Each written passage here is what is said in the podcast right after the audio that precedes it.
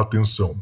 Este podcast pode conter representações de cenas que algumas pessoas podem achar perturbadoras e alarmantes. Os conteúdos aqui representados são responsabilidade de seus próprios autores.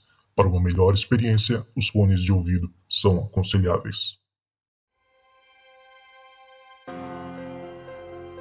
Fala galera, tá começando mais um Relatos do Além, eu sou Cristiano Zoucas e hoje vamos para a segunda parte dessa incrível história, essa, essa fita perdida, fita misteriosa da grande pesquisadora Irene Grant. É uma, eu tenho uma história com essa fita, né?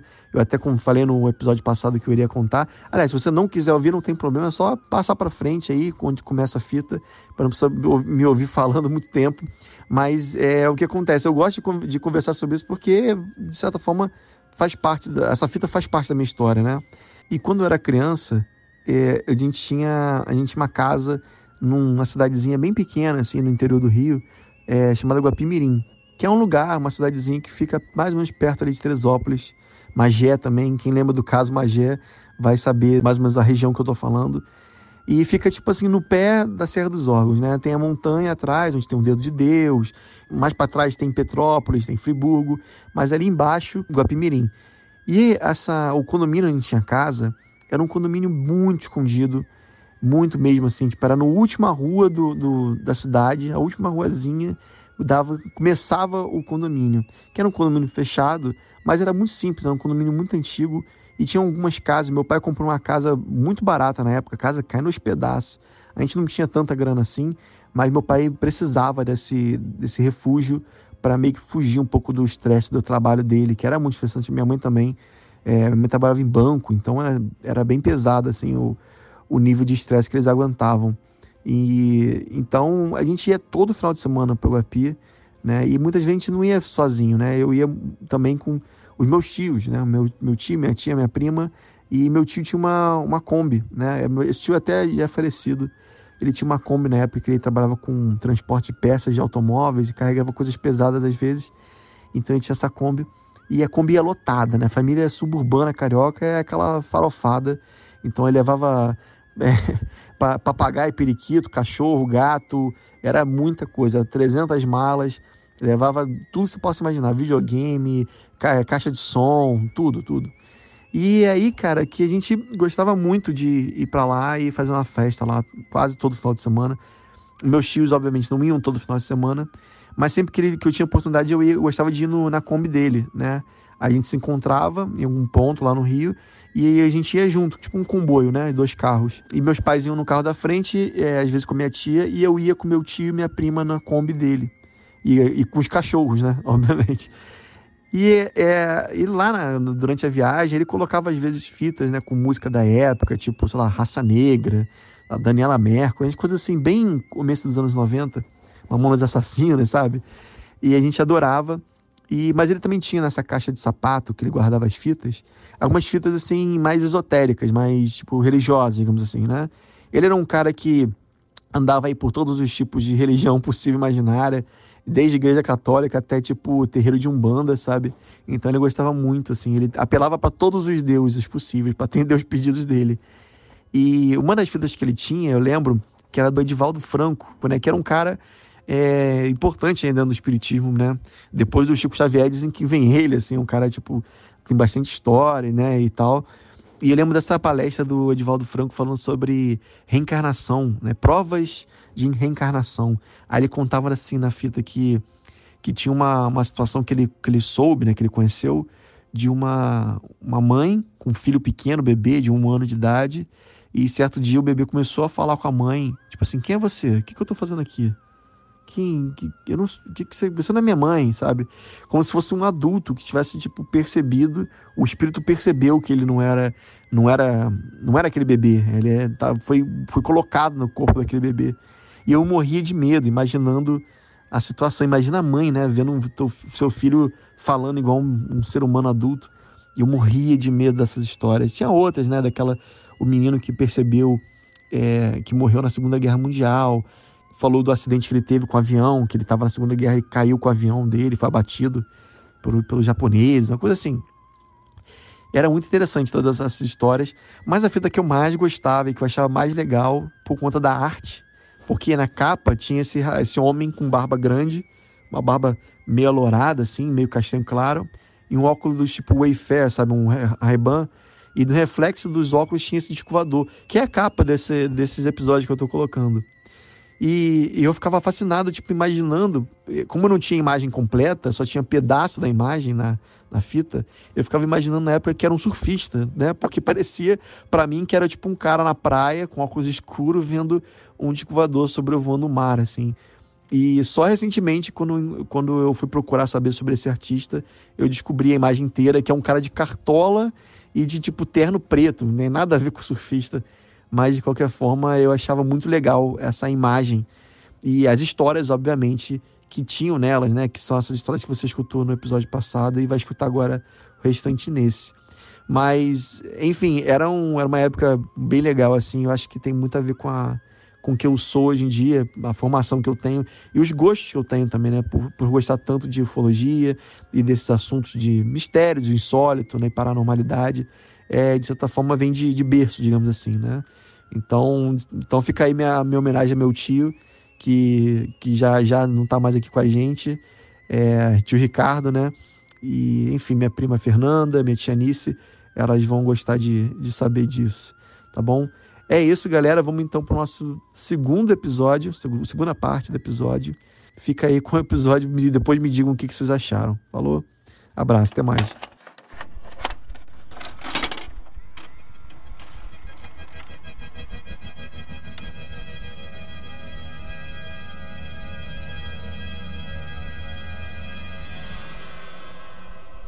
A era moderna dos discos voadores começou em 1947. Entretanto, faz parte dos arquivos de Irene Granke o relato de um caso que antecede em muito esta data. Ruth Veiga é mãe de uma amiga minha. Vamos deixar com que ela própria nos relate os fatos que se passaram em seu sítio de Jacarepaguá, próximo à represa de Camorim, em 1930.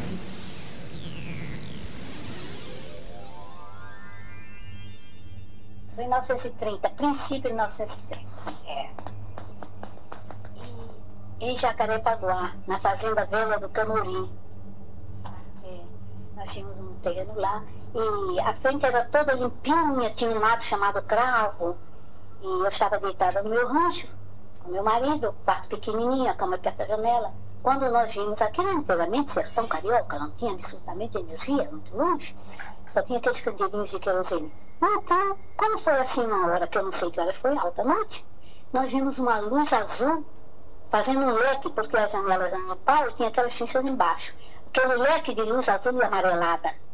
E nós, não, meu marido se assustou. Nunca vimos uma, um dentro da mata. Meu marido abriu a janela e ficou debruçado da cama para a janela. E quando eu vi aquilo também, me assustei e fui por trás dele também, me olhando para a janela. Quando ele me empurrou, não quis que eu visse tão pavoroso que era. Meu marido era um homem corajosíssimo, sereno. E ele ficou com medo e me empurrou, eu quase caí da cama. Não veja que isso é uma coisa apavorante. Mas eu insisti e fui, e vi. Era uma roda imensa. Eu pensei logo um fantasma. Um fantasma muito grande, inventado pelos negros, talvez não gostassem de nascer comprar terreno ali. Foi uma suposição e aquela roda imensa. Então a roda, aquele monstro, passava, mas ele tinha um pé embaixo, uma coisa embaixo, feita uma coluna, que eu não sabia bem do que era noite. Agora ela passava na nossa frente, para lá, passando. Depois ele foi para a caixa d'água lá em cima, que é uma beleza, aquela represa de Camorim, né? Foi para a caixa d'água e lá sumiu.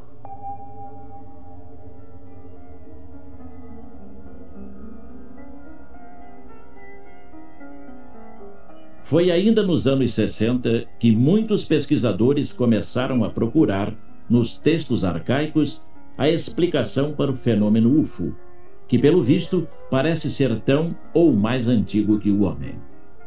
Para alguns, inclusive, ele esclarece definitivamente o aparecimento da espécie humana no planeta Terra. Na Bíblia, são muitas as passagens que sugerem a presença dos OVNIs entre nós mas não só na Bíblia. Nos livros sagrados de quase todas as religiões há evidências da presença extraterrestre. O fato é que todas as culturas registram fenômenos celestes inexplicados que passam a fazer parte de suas tradições religiosas.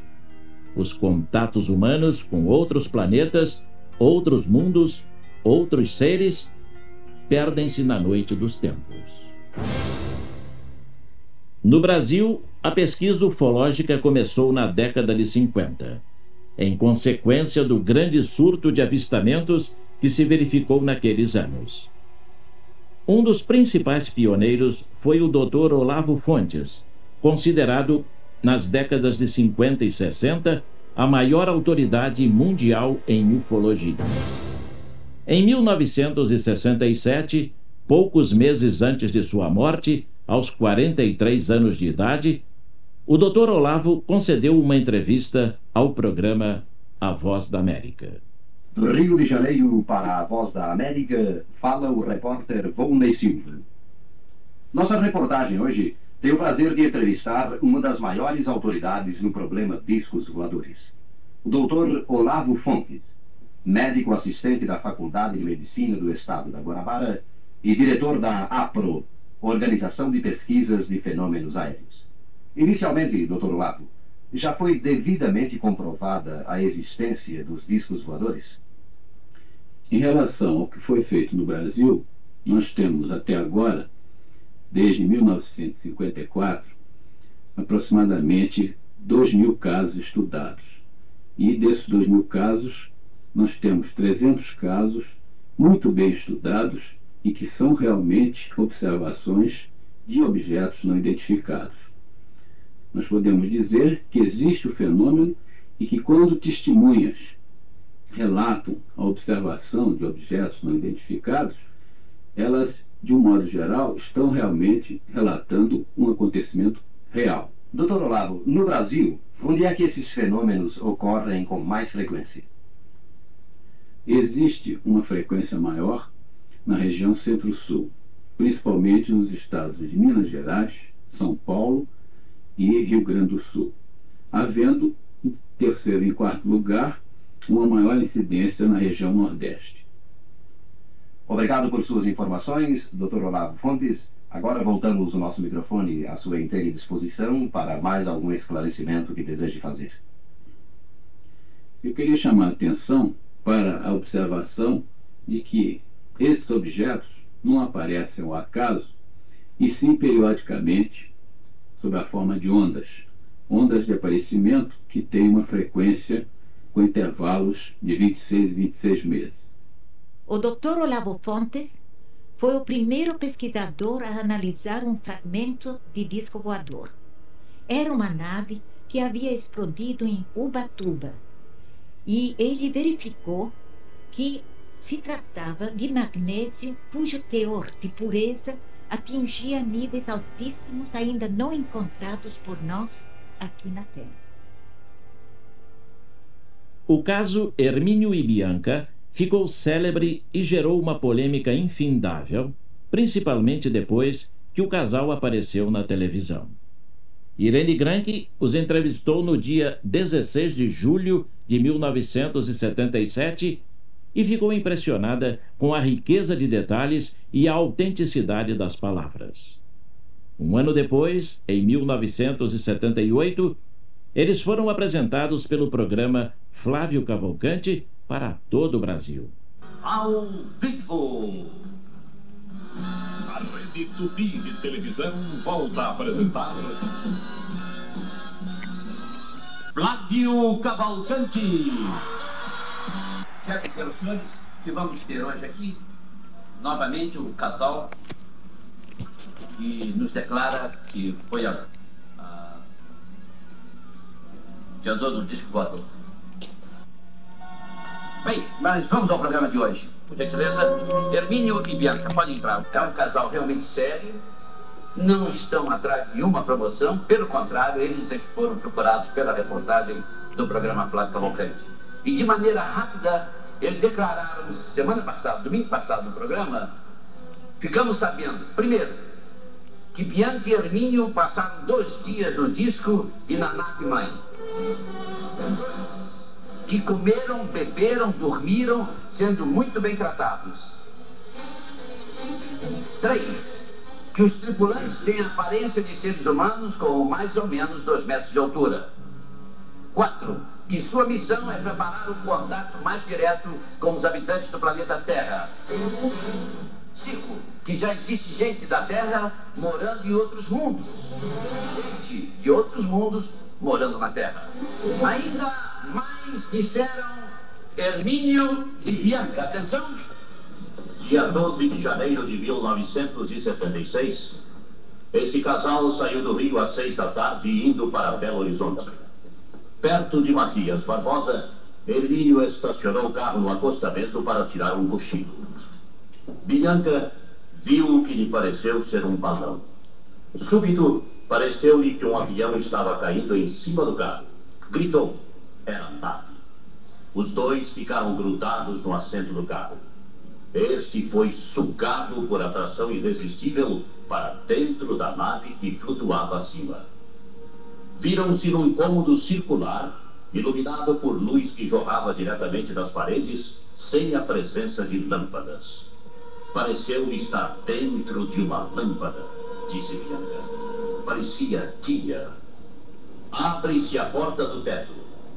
Descem dois rapazes. Por gentileza, e aí, Tia? Quando desceram os dois rapazes?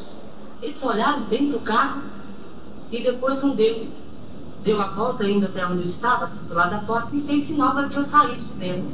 Mas o meu nervoso era tanto, tanto que eu não conseguia abrir a porta. Eu queria abrir, mas não tinha jeito, não tinha força. Então, ele pegou o Hermínio, sabe? Ele esticou o braço e abriu a porta. E nisso o rapaz... Quem abriu a porta? Foi o Hermínio mesmo ou foi o próprio...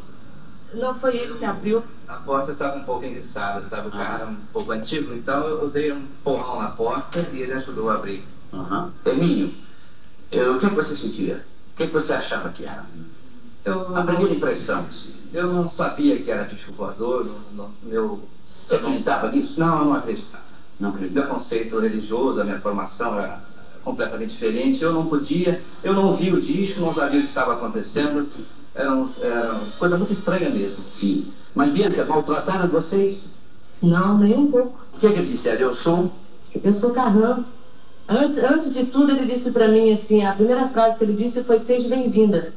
Sabe? Então eu me assustei com aquilo porque eu estava ouvindo falar, ouvi falar, eu já estava ouvindo, mas só que eu não entendi. Então, de repente, eu entendi, eu dei um grito para ele, dizendo, ele está falando comigo, sabe?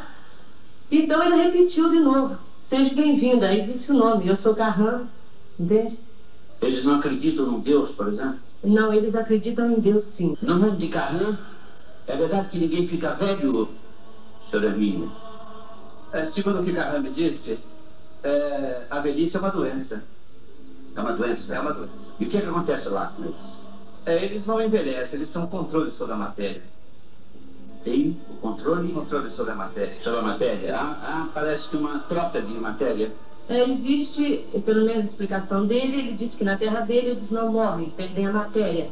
E quando, e, e quando eles recebem nova matéria, no caso aqui nós diríamos nascer de novo, né? Eles dizem receber nova matéria. Dizem que quando isso acontece, eles não esquecem quem foram e, não, e continuam sempre de onde pararam, nunca voltam atrás. Este caso, Hermínio e Bianca, é comparável ao clássico Beckenbauer Hill, casal americano que ficou famoso por terem os dois também sido abduzidos por uma nave e sobre o qual existe vasto material editado. Hermínio e Bianca viveram algo que daria para escrever um livro interessantíssimo, principalmente nos capítulos referentes aos ensinamentos de Carran.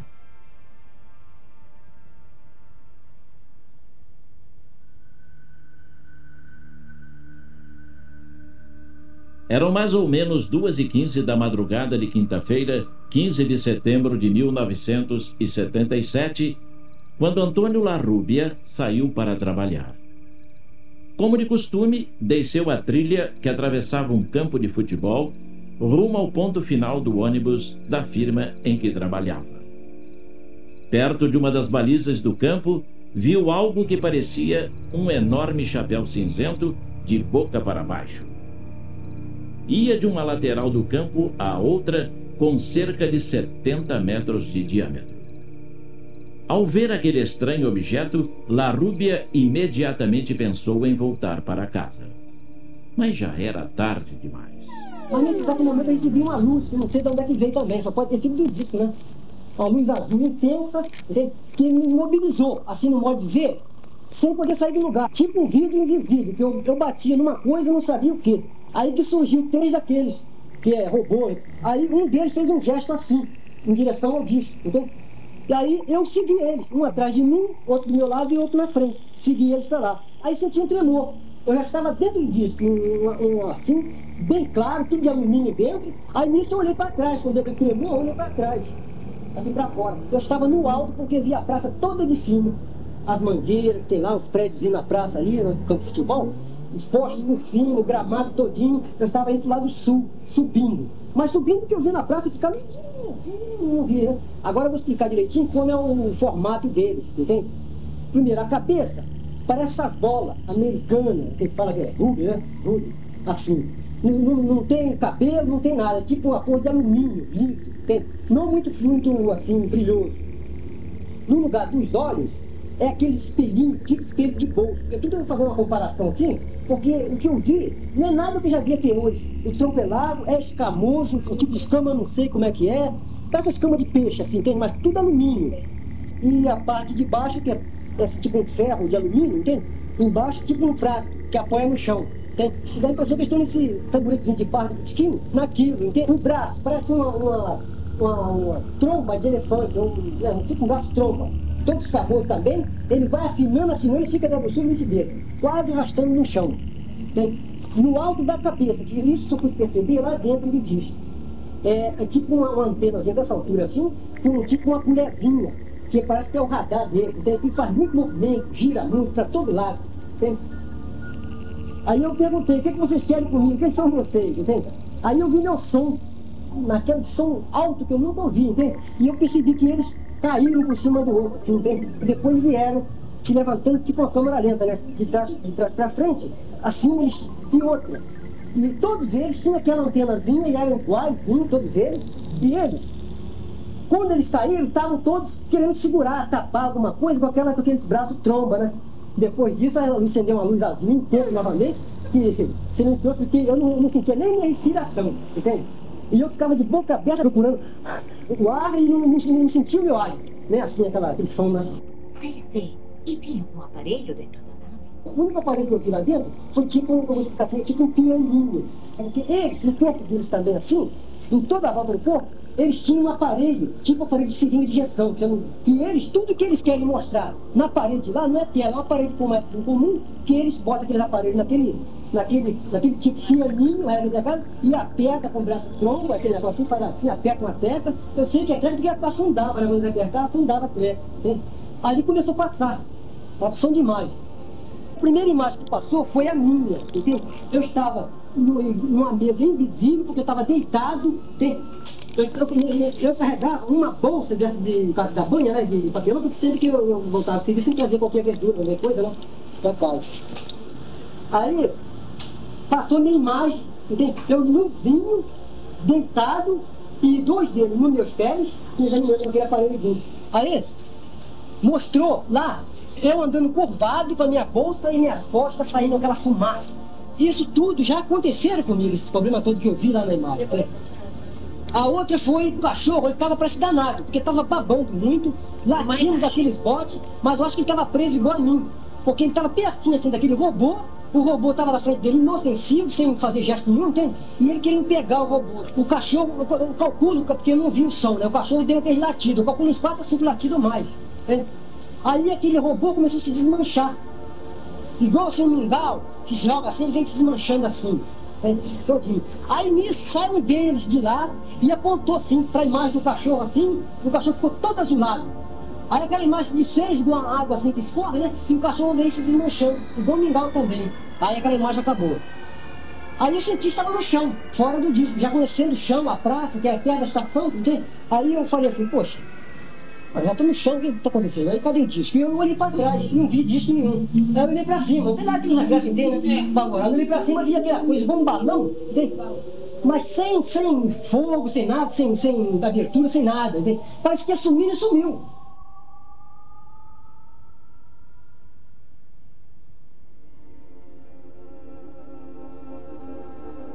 Relatos a viva voz são muito convincentes. Quando se trata de uma testemunha de contato imediato que tenha sido abduzido por um OVNI, por exemplo, torna-se algo de precioso. Nesse caso, a pessoa que teve o contato com os tripulantes da nave poderia se considerar assim como uma espécie de embaixador das estrelas. No primeiro encontro de teses ufológicas, a 20 de julho de 1979, o general Alfredo Moacir Uchoa, professor catedrático de Mecânica Racional da Academia Militar das Agulhas Negras, reitor da Universidade Católica de Brasília, pronunciou uma conferência definitiva sobre o fenômeno UFO.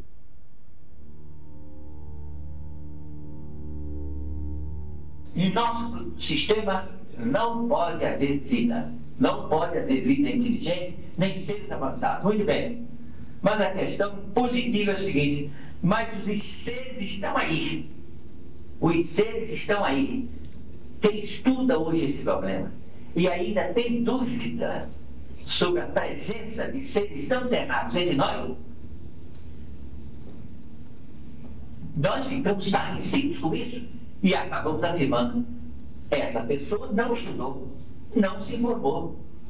Nós já criamos uma situação em que nós podemos fazer uma reunião no Congresso em que nós podemos escrever sobre essas coisas, em que nós podemos dizer sobre essas coisas, sem estarmos arriscados a ir para as masmorras ou para perdermos a preciosa vida nas fogueiras inquisitoriais.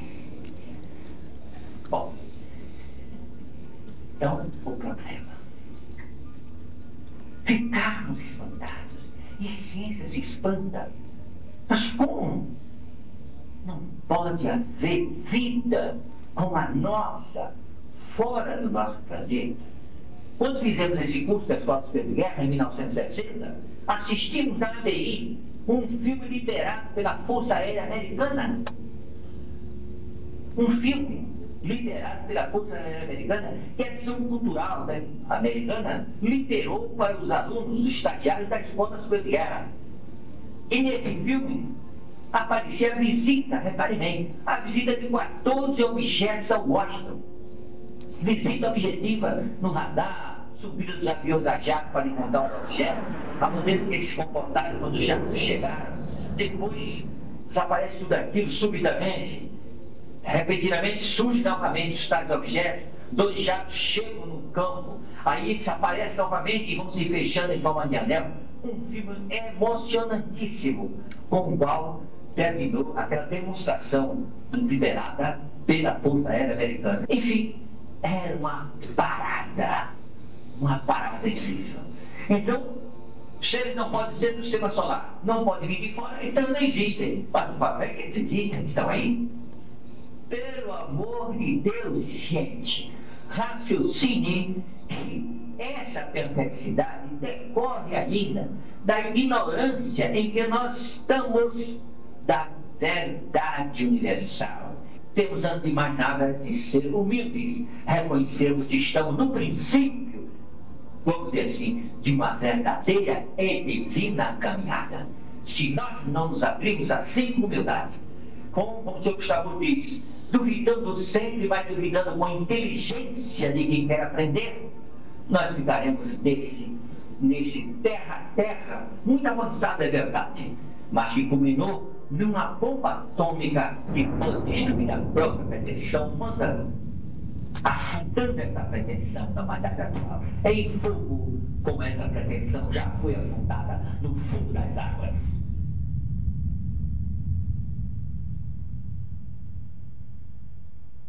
Antônio Nelson Tasca é fazendeiro na Bahia. em 14 de dezembro de 1983, foi visitar parentes em Chapecó, Santa Catarina. Vi um objeto que me pareceu ser o de um o corpo de um ônibus a uns 30 metros fora da estrada de asfalto que liga Chapecó. Daquele estranho objeto saiu uma esteira de luz com talvez um metro de largura bastante luminosa, passou por mim, sob meus pés, não me produziu nenhum mal-estar, nenhum solavanco, nenhuma trepidação, e ato contínuo a esteira voltou para o objeto e sobre ela eu fui carregado. Cabalá surgiu por uma abertura que se fez na parede daquela, daquela sala em que me encontrava.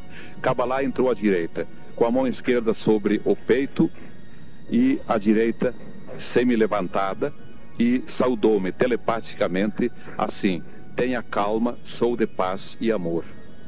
Quem é a senhora e de onde vem? E recebi, antes de fazer a pergunta, a resposta telepaticamente eh, na metade direita do, da minha cabeça, do cérebro. A resposta foi: Sou Cabalá, mensageiro do mundo de Agali. Venho em missão de paz e amor. Então perguntei-lhe é, ou formulei a pergunta dentro de mim assim: onde estamos? E como resposta, no oceano, a 180 metros abaixo do nível do mar. Senti uma sede profunda, comuniquei tal fato a Kabbalah, dizendo inclusive que além da sede eu me sentia perturbado diante com a presença dela, talvez pela beleza fascinante. Ao que ela me respondeu que eu beberia e que a sede me passaria, bem como a minha confusão diante dela. Após haver ingerido os líquidos, ela me disse mais ou menos isto. Agora temos uma missão a cumprir. Ambos estamos em estado de graça. Perguntei uh, se eu seria devolvido ao meu mundo. Ela me respondeu sim, mas tem hora certa para isso. Caso contrário, poderá ser devolvido muito longe daqui. E agora faço o portador de uma mensagem a todos os povos da terra. Não recue ou não desanime, algo assim, diante de obstáculos ou incompreensões. Simplesmente ela tornou a pôr a mão esquerda sobre o peito, a, a direita elevada assim, aberta, e repetiu, sem mais nem menos, paz e amor.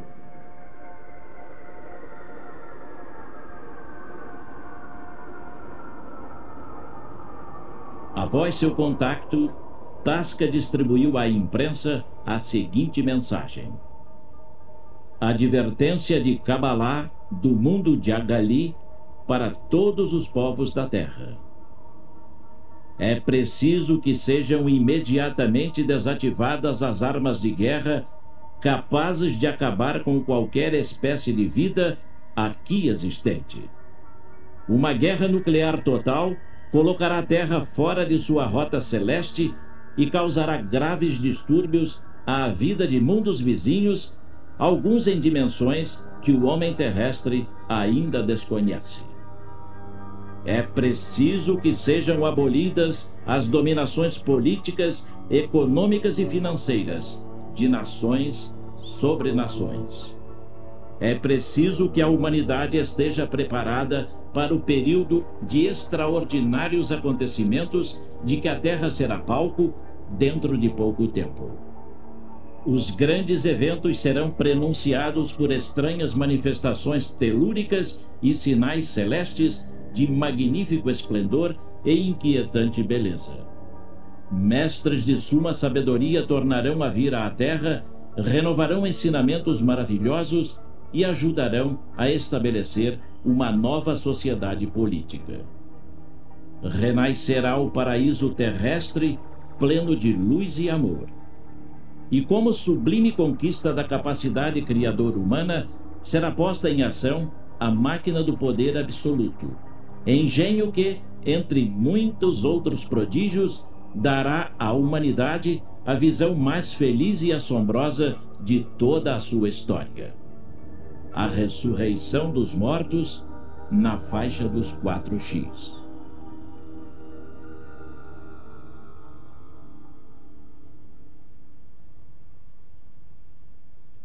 A NASA, organismo responsável pelo programa espacial americano, enviou nas sondas Voyager 1 e 2 uma mensagem para Júpiter, Saturno e para além do sistema solar. A introdução é feita por Kurt Waldheim, secretário-geral da Organização das Nações Unidas, que fala por todos os povos da Terra. Ele saúda os povos de todas as galáxias no propósito de estabelecer relações de amizade com todos eles. E conclui: Nós sabemos muito bem que nosso planeta e seus habitantes são apenas uma pequena parte deste imenso universo que nos cerca.